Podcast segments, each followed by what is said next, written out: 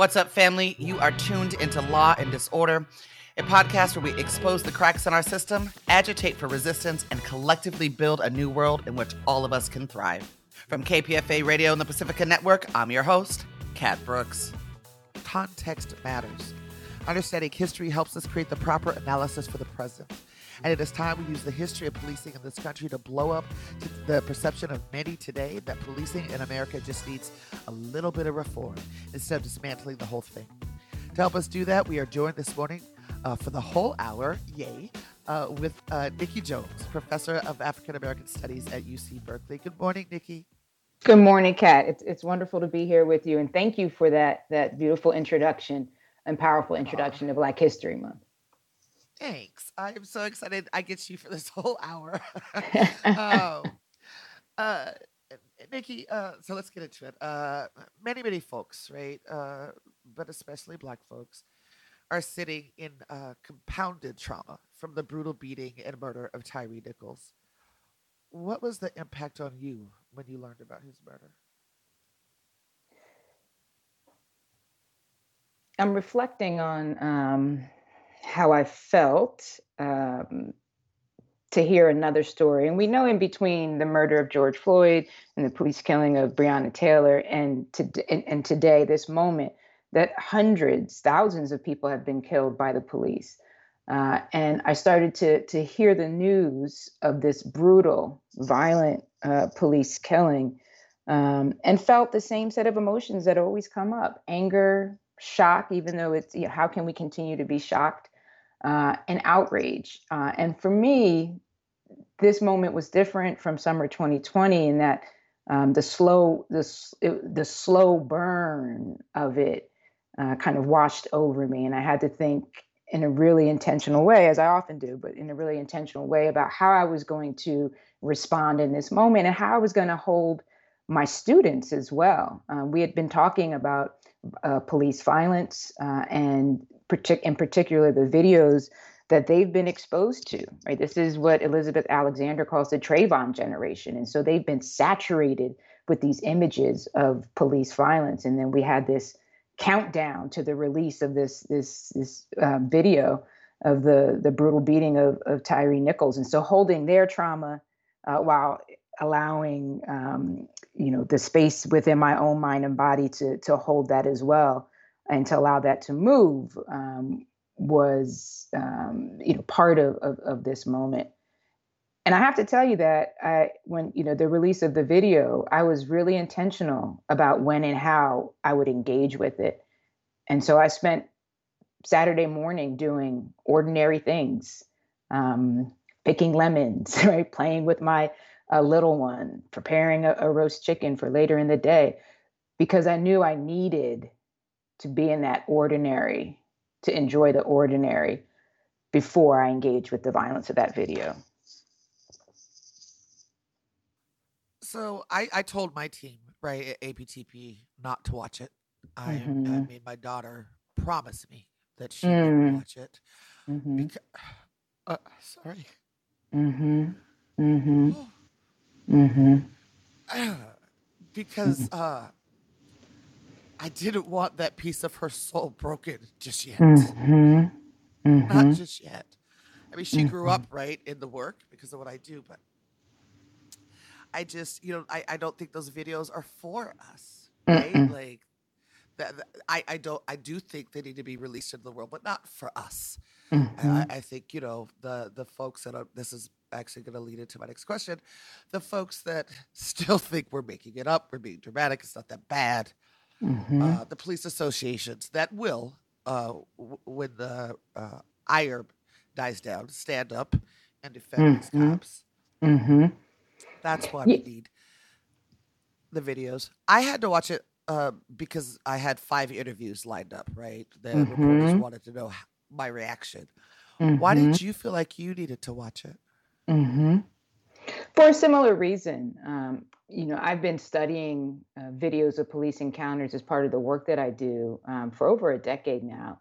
And that started with a, a collection of video recordings that were shared with me by a neighborhood resident uh, where I was doing field work in, in San Francisco, uh, who wanted me to see um, these encounters. And so and, and what they were like and how meaningful they they were. And so that began my engagement with with video recordings. And this was a time when law enforcement by and large is really resistant to having uh, uh, dashboard cams and body cams. That really changed dramatically, uh, as we know, after Ferguson. Uh, but I was involved in, in a couple of research projects early on in my career, including one that collected video recordings during ride alongs with law enforcement and conducted interviews uh, with, with police officers about how they see the world. And we just published a, a paper uh, on that as well. Uh, and so over the the years, I feel like I've developed a distinct way of of knowing and seeing when it comes to these video recordings. And what I think is different about my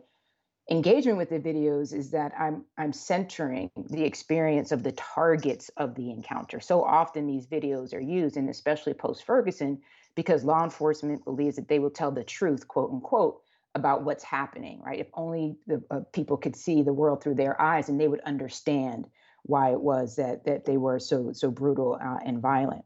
Uh, and instead, because I know a lot about how police think uh, about the world now, I'm able um, to add to the conversation. I think in a in a distinct way, um, in a, a, unique way, a telling, a witnessing from the perspective of the person at the at the at the target at the at the who's the target of the encounter whether that's a 9-year-old girl in Rochester who gets pepper sprayed and is telling police that she is a child uh, or, or Tyre Nichols. And so I, I do think that as part of the work that I do it, it is important for me to engage at least once uh, with the entire collection of videos so that I am able to do what I, I feel like I'm, I'm, I'm called here to do which is is to teach how do you hold yourself after you know uh i, I mean you've watched so many uh i've watched so many. The, the the grief never not comes. The rage never not comes. Uh the trauma never not comes. What's your you talked about what you did to prepare before you watched it. How did you take care of yourself afterwards? How do yeah. you take care of yourself afterwards yeah, and I'm I'm still caring for myself. Uh, you know, we'll yeah. tell you that. yeah. Right. Um, and I think earlier in my career, I often let things sit and get stuck.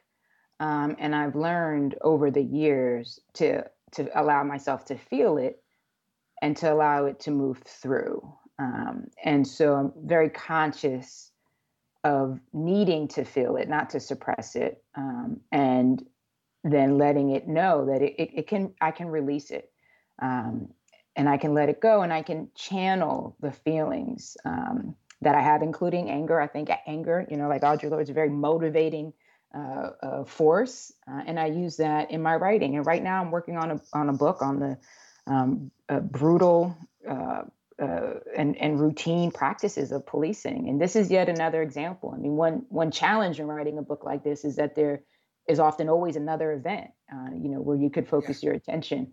Um, but I, I found that that focusing and channeling uh, the the emotion into the work is is very useful for me.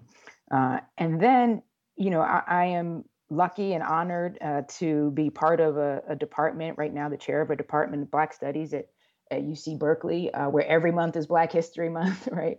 Uh, as my colleague Leigh Raiford says, we are the Black Lives Matter department all the time. Uh, and to be in the company, right? to be in the company of, of my colleagues and my students and our staff uh, is really up, uplifting, right? And it's it's the the brilliance and, and the creativity uh, of the folks on the, the floor and the community that we built, of which you are a part as well. Um, that really, Yay. yeah, that really uplifts me and reminds me that that we are part of a current, right? In the same way that you said at the top of the introduction, uh, we, there is a, a, current and a tradition of which we are a part, to which we are connected, and the work that we're doing in this moment is is is it matters. Uh, is not for naught, uh, and you know we are we are part of that. So that that lifts me up. That reminder um, that I am not the first one. I am not alone. I am not alone in this. Um, and that you know as, as, well, alongside the the terror and the trauma is the joy and the beauty of blackness So that that's that's what I try and keep as a touchstone. One of the things, and then I promise we'll get to history talk, but uh, one of the things that just consistently makes me want to put my head through a wall mm-hmm. is the the level of shock, surprise. I can't believe this happened. Uh, uh, I, I, and I don't understand that, right? Like mm-hmm. at this mm-hmm. point, we live in an age, uh, as, as you pointed out, uh, right? I call it the age of nigger porn, right? Where there's these mm-hmm. public lynchings happen, mm-hmm. uh, and they're mm-hmm. out there. And then, of course, there's our movements, right? We've been in the streets pretty consistently, mm-hmm. you know, since 2009, really. Uh, why, why, why do you, what do you think is going on with the majority of Americans? where they still just can't get it. Like, I, and I, I guess what I'm really asking is how ingrained and how did it get to be so ingrained in the cultural and social fabric of our country that policing is this institution of safety. Mm-hmm. Mm-hmm. The good guys hmm Yeah, I think you know there there are um, layers to the answer, yeah, to that question. Uh, as you know, one part of it is is the relationship between whiteness and ignorance, right? Uh, and so, you know, the the project of of white supremacy requires uh, and is accompanied by a kind of ignorance that is not is impenetrable uh, to to facts, uh, to uh, the realities, and certainly the pain, the harm, and the trauma of Black people. Historically, that's that's what we've seen. Um, and of course, there are openings, there are ruptures, and we've we've seen that as well in recent history. And certainly, summer 2020 was was part of that. And one of the reasons I think that people were able to absorb that in a way that was different is one, the world seemed to to have have have uh, you know freeze in place because of the pandemic, uh, and so there were more eyes watching both on the street uh, and social media, uh, on television, and they got to witness the thing that people in neighborhoods where the police are always present see every day. They got to see the arbitrary violence of policing. They got to see the unrestrained violence of policing, police officers uh, uh, spraying pepper spray in people's eyes, shooting rubber bullets in people's faces, including uh, journalists. And, and I think for, for, for many people, that was the first time that they saw that in a way that could not be contested uh, in their minds. Um, it was a much different kind of policing than they likely receive on a daily basis, right? Because particularly white people, are oriented to believing that the police are there to protect them, particularly middle class uh, white people. They're, they're, they, and in fact, that has been their experience with the police. Um, one of the things we learned from the interviews that we did with uh, police officers, and they were quite explicit about this. This was in their own words that they think of people in certain parts of the city differently right? So white, middle class, wealthier uh, places, they think that are populated by quote unquote normal families, prime-time citizens, business owners, right? Good people. And then they think of people in the projects, again, borrowing from the language of officers uh, and people, the projects and people in the projects differently, right? So what they're they're talking about is white space and black space and orienting to people in black space differently and how, right? They need they believe they need to be more aggressive, right? They need to show that they're tough. They can't um, do the kind of service oriented policing they do in, in other places, right? Because they feel that that will uh, make them be seen as weak, right? This is how police officers think about the work, right? And so they are routinely distributing more aggression and violence to people who live in poor black neighborhoods, right? And and distributing protection and, and the benefits of whiteness, right, to uh, people, uh, for example, here in Oakland who live up in the hills. So people have fundamentally different experience of policing. And so even after a moment of summer 2020, right, as we begin to to move away from that moment, we saw spikes in gun violence. Fear is now activated, right? The return to the status quo, protection, who protects us? The police. And people are, are less concerned about the, the, the kind of violence that's happening uh, in, in, in, in, in poor Black and Brown neighborhoods they're primarily concerned that that will expand outside of those neighborhoods and that, and that they won't be safe. right? Uh, and then they return to the, the status quo, imagining for them that the police keep them safe. So they want more police, they want more units, like these elite targeted units, right, that we saw in Memphis. Professor Nikki Jones, t- talk about Tyre Nichols not being the exception to the rule. That in fact, law enforcement killed more people after the 2020 rebellions, mm-hmm. and these traffic stops, right, are are the pri- one of the primary ways our people enter the criminal legal system, and once they're there, almost impossible to get out. Mm-hmm. They are mm-hmm. also often daily and deadly uh, pathways to violence for Black, Brown, and mm-hmm. Indigenous people. Mm-hmm. Mm-hmm. You know, I often, you know, try to help people understand that that policing is a combination of the extraordinary and the ordinary uh, violence. And so, when I first heard about the um, brutal beating of, of Tyre Nichols, the first thing that comes to my mind with these officers is that this is not the first time. This is not the first time that this happened. Um, you don't get to officers acting this way, particularly right a, a relatively young group of officers uh, who have lived through, just like the rest of us, what happened after the murder of George Floyd. They were trained uh, within the last several years, and this is what they believe policing is, right? Uh, and and and and don't you know when I start reading uh, some of the reporting on this, at least I've read uh, so far, two other people report that they had been brutalized uh, by uh, these officers as well, right? And so, and then you know, more recent reporting shows that there were incidents uh, that for which some of the officers weren't disciplined, uh, and instead officers were uh, affirmed, right, as quote unquote top producers in the department. And so, you know, and we saw this in in in, in Minneapolis with Derek Chauvin as well. And, and and policing as institution will try and set these officers apart from the institution of policing. They will try and say that these are outliers, that this isn't how policing is done. But in fact, this is policing. Violence is at the heart of policing. And we know we have mountains of evidence, right, from pattern and practice investigations any investigation that has been done at the this local, state, or federal level over the last century has documented the routine abuse of policing, particularly against people with the least power in, society. So that is part and parcel of, of, of policing, and people, you know, believe that you can somehow reform that out of policing, or you can contain that, you can strain that.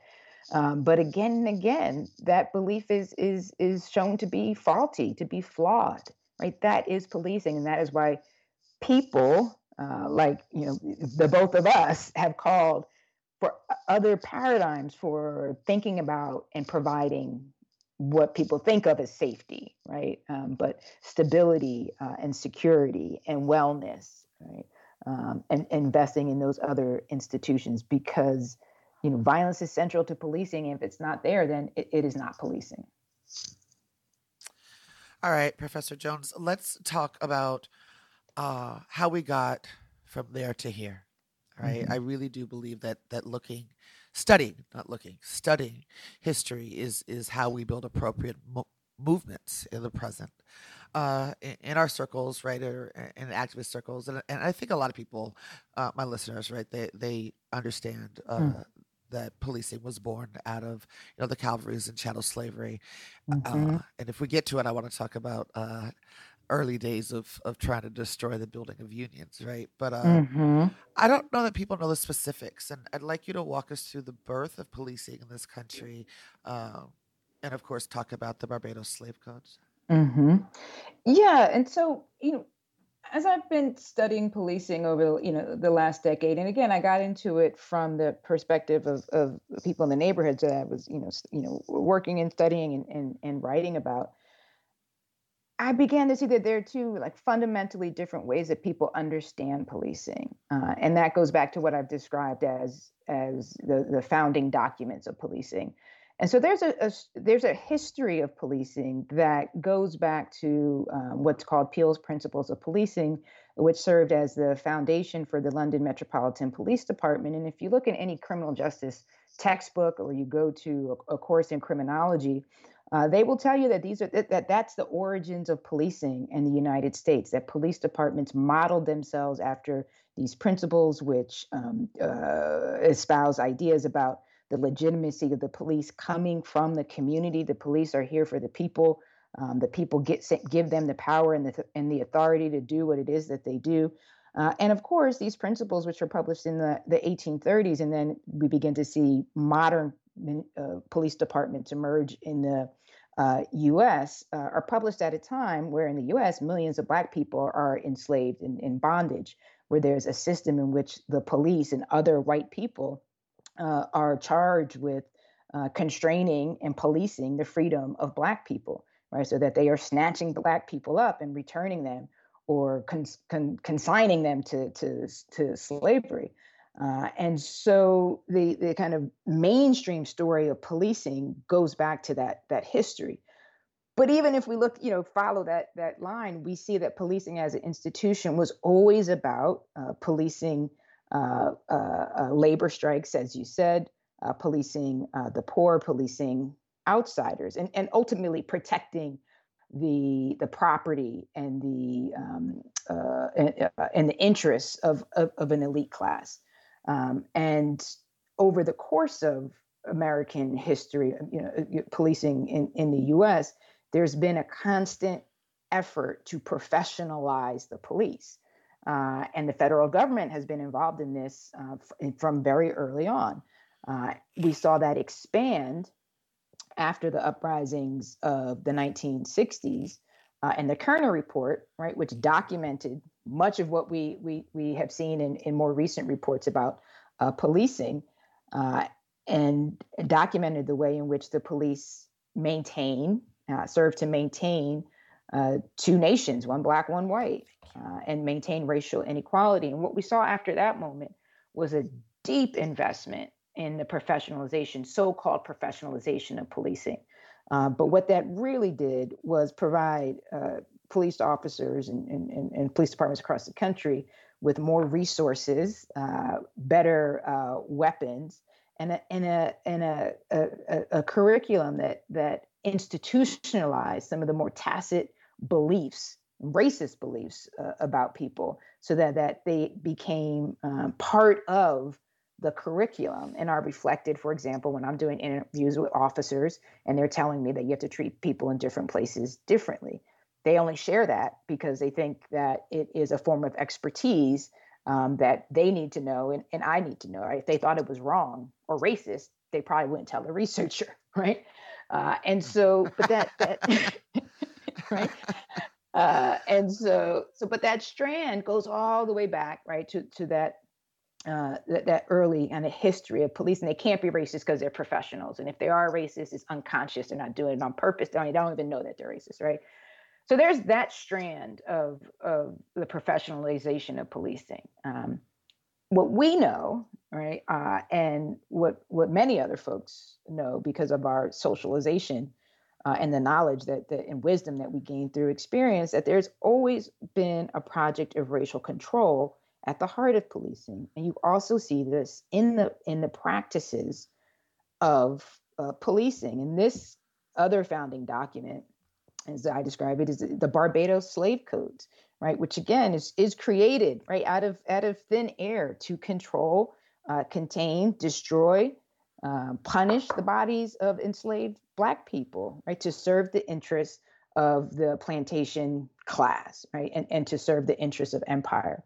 Uh, and so those those codes essentially are are are copied and pasted into the the documents of of, of art, what becomes you know the nation, uh, and inform the practices of policing uh, and punishment of Black people, uh, both during slavery and, and post emancipation.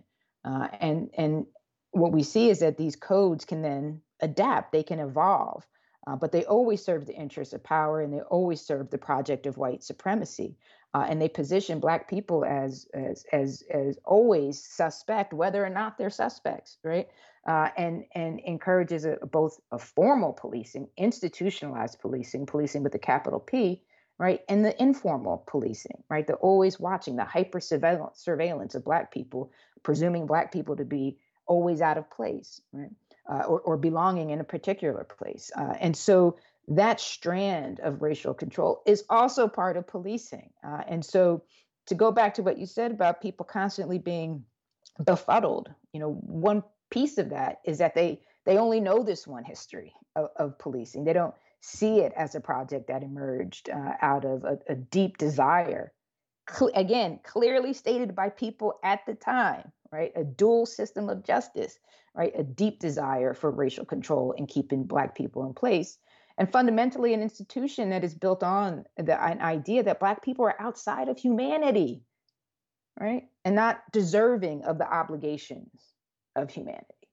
Uh, and certainly when we see this kind of brutality, we see that an institution has trained on top of the socialization that all of us get, right? We have to deprogram, ourselves from, right? Has trained a group of Black officers, right, to see other Black people as outside the obligations of human decency and humanity. And that's the institution of policing. And that's a lot uh, you know, it's a history that's hard for for people to hold in their heads at the same time, right? And, and, it is exactly why it has proven um, so difficult to quote unquote reform policing. Uh, it is 8.36 in the morning here on Law and Disorder. I'm your host, Kat Brooks. We're in conversation with Nikki Jones, professor of African American Studies at UC Berkeley. Nikki, I actually want to go back a little bit to, to the Kerner report uh, mm-hmm. and and its significance because, right? So they the the researchers went all over the country. They came back with this information. They didn't suggest flood the community with law enforcement. Mm-hmm they suggested addressing this, right? Uh, mm-hmm. Uh, b- before mm-hmm. there were significant issues. And they were mm-hmm. so clear, as you pointed out, that police were going to be the ones to exacerbate the tensions that were already mm-hmm. there. Talk about the federal government choosing to do exactly the opposite and its mm-hmm. impact on Black folks. One of my, yeah, yeah, you know, one of my you know, may say odd to say favorite uh, quotes, but one of the quotes that I often come back to to the Kerner report, and this is not a, a report that's published by a radical group of folks, right? that's not right. a report at the time, right? Uh, and one of the quotes is that what Black American, what, what white Americans don't know, but Black Americans will never forget, is that white, white, white society created the ghetto maintains the ghetto, uh, and you know, to uh, connected to that, profits off of um, the ghetto. Uh, and so this deep understanding uh, of the way that white America and cities in particular responded to the migration of Black people, um, segregated Black people, ghettoized uh, Black people, and understanding the role of policing and maintaining those boundaries. To this day, one of the places where we see most intense policing is along these boundaries, right? You know, so so still doing the work of maintaining uh, these these racial uh, boundaries, and so what they understood was that the problem of policing would not be solved within, you know, as I've said before, the paradigm of policing that it would require large scale, you know, societal investments. Now, you have a law and order president coming into uh, power uh, at, you know, on, on, the, the heels of this report being published. Uh, you have the activation of federal government uh, agencies, uh, the law enforcement and administration program uh, that begins to see a lot more funding. Even the researchers that are involved uh, in the, the, the, work of collecting um, testimony and providing testimony, who saw firsthand and heard firsthand how policing operated uh, were shifted to a more quote unquote scientific approach to policing right in part you know my hunch is because that's where the money is and so you know part of what we see post kerner report is not only the deep investment in policing but it's the deep investment in, in criminology and, and criminal justice administration uh, you see the pro, these programs uh, which have been seen as a quote unquote solution to the, the problem of policing even before this period. You see them proliferate all across the country. And so you have you know people who are making money uh, and getting trained and getting certificates and, and, and all of this becoming professionals and quote unquote experts in the project of policing and that has a real consequence because it legitimizes the kinds of quote unquote innovations that come to follow uh, the the Kerner report and the research that's done in the 70s and, and 80s.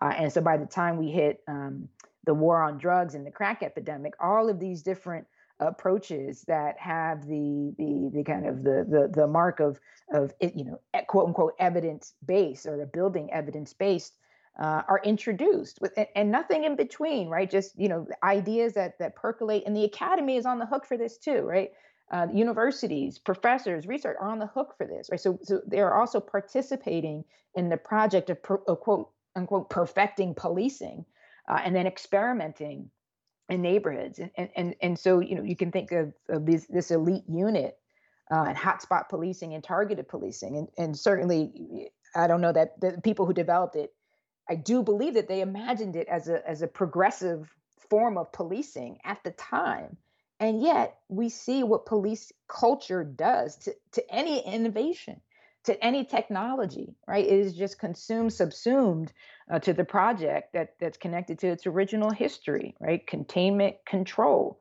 um, under you know, seeing people as across the line of us and them, seeing the good guys and the bad guys. How do you control the bad guys? How do you get them off the street?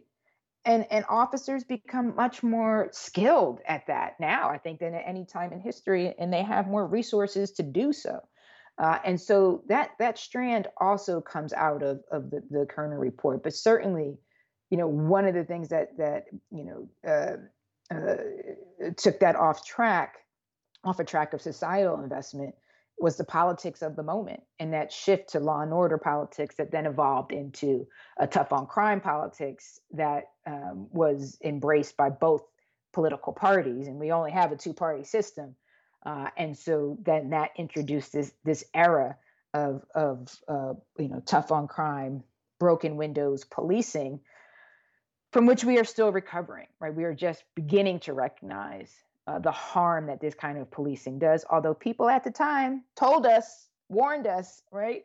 Um, but but by and large, people are just coming to understand um, the harms that accompany these kinds of, of policing practices.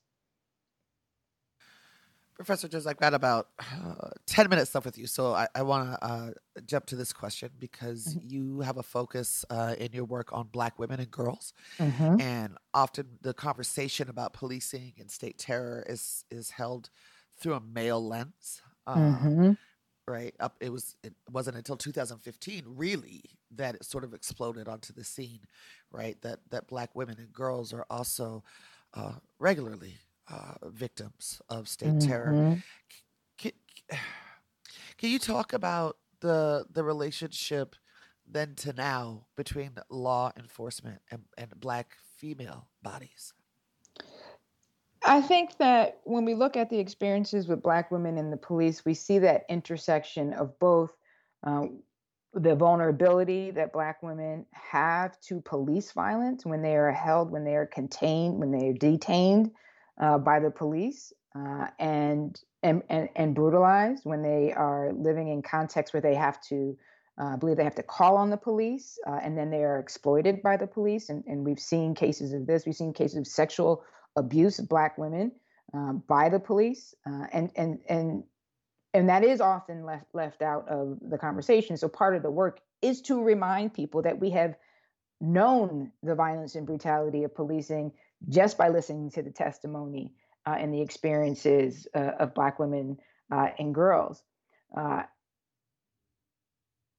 and it's also the case that there's a, a vulnerability, that relationship highlights the vulnerability of Black women and girls to other forms of, of, of violence, which is also gendered and, and, and, and uh, patriarchal violence that they experience, right? Uh, and so one, so one of the, my entry points into this conversation um, you know 20 years ago is, is, through the the the eyes of of black feminist thinkers and writers who are one saying come and, and, and some of these folks coming out of the anti-violence uh, against women's movement including people like beth richie who are saying you know to the uh, second wave of, of, of uh, white feminists you want to criminalize violence against women?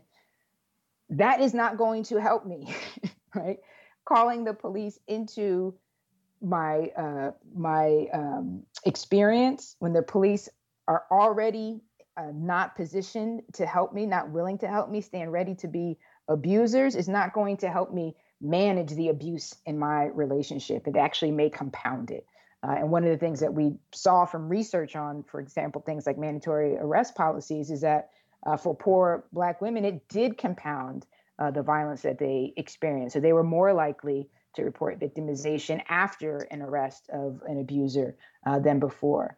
And so you see the, the, these contradictions that um, exist when it comes to um, the experiences of Black women, both confronting police violence, right, and the violence that they, they, they face. And so what, what I have appreciated about doing this work and, and, and being in this conversation is being able, when we think about intersectionality, being able from the perspective of Black women who've shared their experiences with violence with me, interpersonal violence, uh, intimate violence, uh, violence, you know, uh, at, the, at the hands of, of the police, is illustrating the complex ways in which we are impacted by violence, and that there are no quick fixes to that.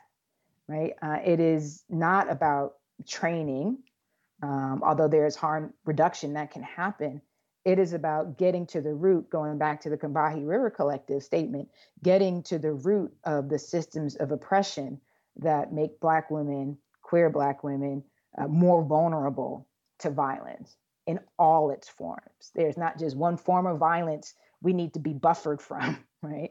Uh, you can't mm-hmm. talk about police violence without talking about other forms of violence that we can confront. And of course, this is why folks say, right, that if you can liberate uh, and, and free Black women, then we would all be more free. Right. The first question uh, from the families that I work with every time is when's it going to stop? How do we make it stop?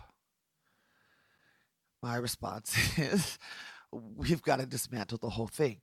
That is a process that you know we we are in the midst of. I mean, we're seeing civil civilianization uh, of, of uh, certain law enforcement jobs, but this this is a, mm-hmm. this is to use a phrase that you did earlier, a very slow burn. In our mm-hmm. last few mm-hmm. minutes, Professor Jones, talk about what we need to be doing now and what the pathway. T- the pathway to abolition? I know it's a big question. I know, but from mm-hmm. from where you sit, how mm-hmm. what are the steps that we need to be taking?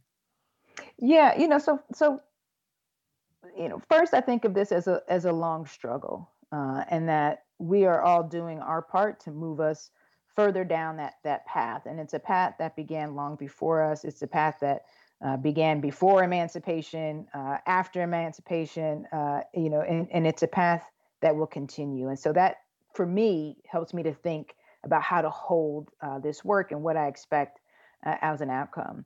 I think that this problem can seem overwhelming, uh, and it is overwhelming.